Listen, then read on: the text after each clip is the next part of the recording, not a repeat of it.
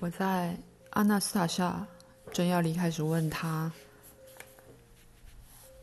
要是我在找女儿时遇到野生动物，该怎么办？我还不习惯他们，他们也不习惯我。他们不会对你怎样，毕竟你穿着这件衣服，弗拉迪米尔。你可以放心的走，别让恐惧折磨你的脑袋。”阿纳斯塔夏说完后，跑回他的小土屋。我走到零件空地，没有看到任何人，开始沿着空地绕圈。我觉得女儿就在附近。如果这样绕圈，慢慢扩大搜寻半径，一定可以找到她的。我还没走完一圈，就看到她了，小阿纳斯塔夏。独自站在醋栗丛间，抓着一根树枝，笑着观察某种昆虫。我躲在另一个树丛后方观察起来。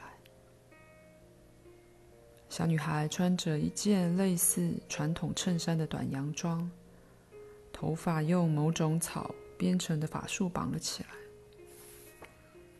观察完树枝，满足好奇心后。他赤脚走在草地上，往林间空地的方向走去，途中却被树枝或草绊倒而跌在地上。但他没有哭，而是静静地用手撑地坐了起来。他四肢并用地爬了一两公尺，然后起身慢慢往前走。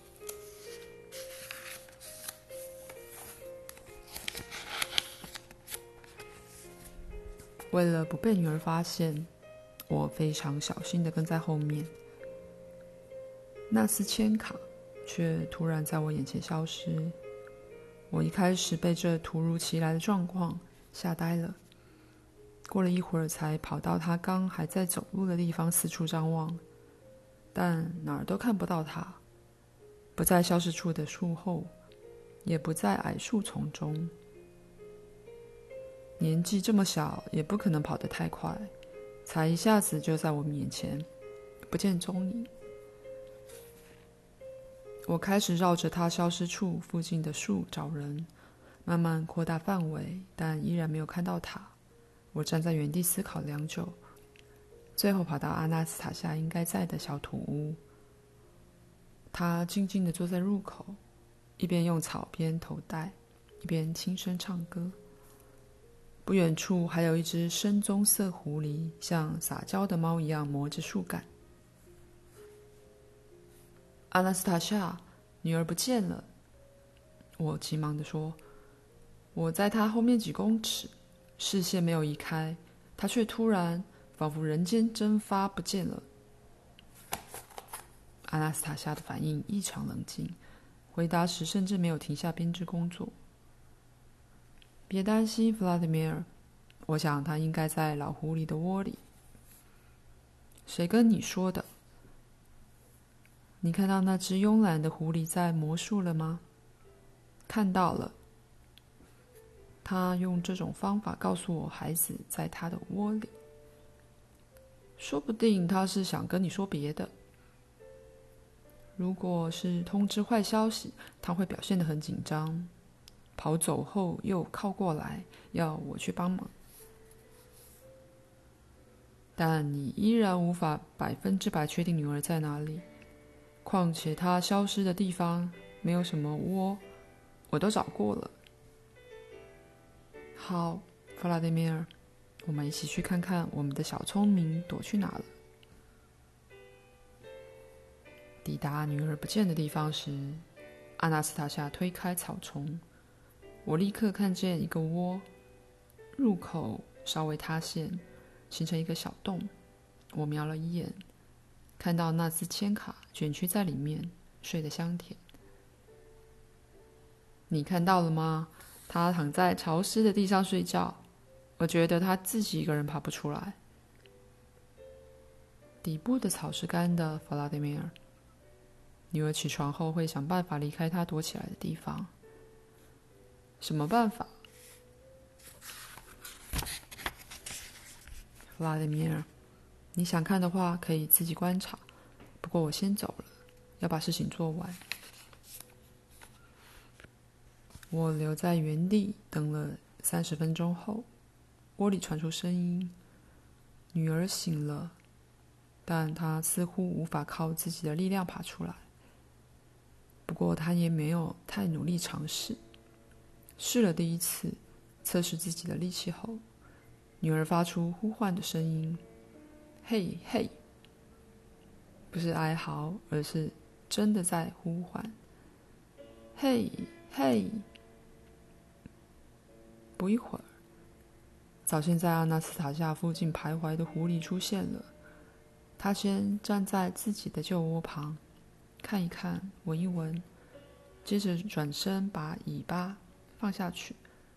狐狸绷紧肌肉，缓缓地将抓住尾巴的孩子拉了上来。他拖着女儿大约一点五公尺后，女儿放开手，趴在地上后再站起身。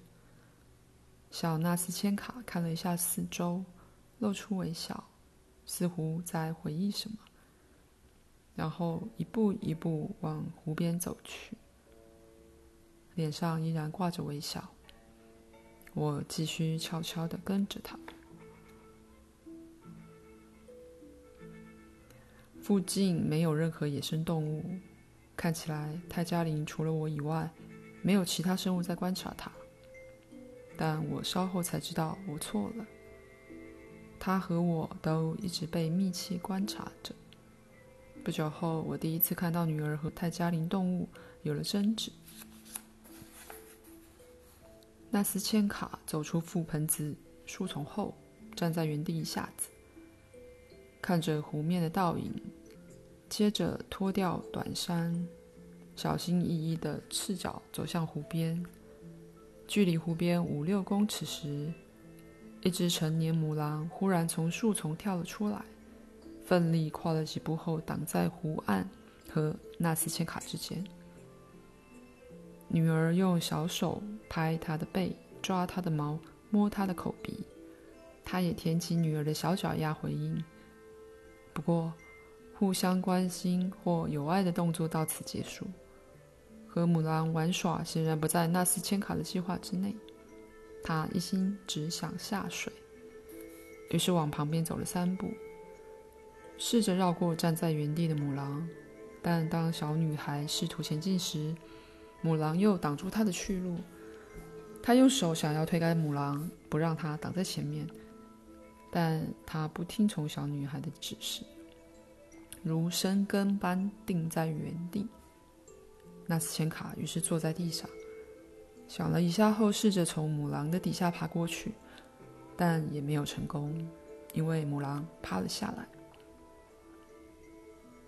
纳斯千卡显然知道母狼不让他下水，但他也无法用力气移开这个障碍，于是坐在草地上想了一会儿，然后往母狼和湖岸的反方向爬。他爬了一下，便起身，双手握着一根不大的树枝，走在母狼的前面，对着他的口鼻比划，接着往旁边的树林一丢，但距离只有一点五公尺。母狼一扑就咬住了。纳斯千卡趁机拔腿跑向湖岸。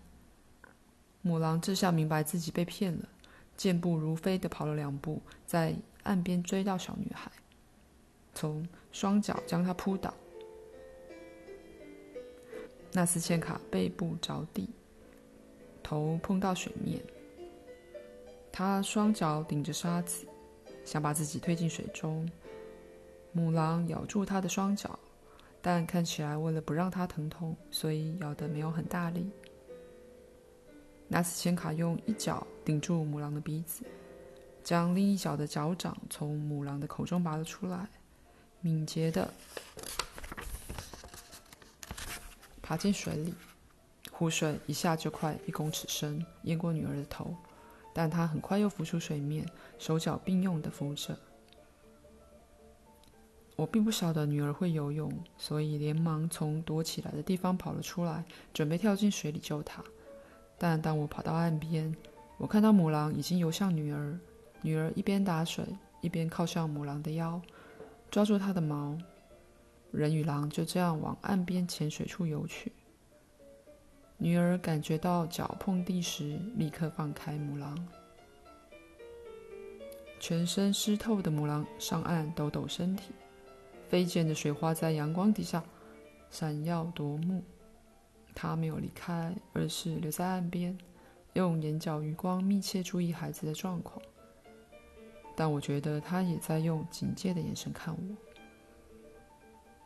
纳斯千卡站在水里，水深及腰，热切的笑着呼唤母狼到他身边。他又拍水又挥手的。但母狼没有走向他。看来这只动物不喜欢水上活动，或觉得在湖里玩太危险了。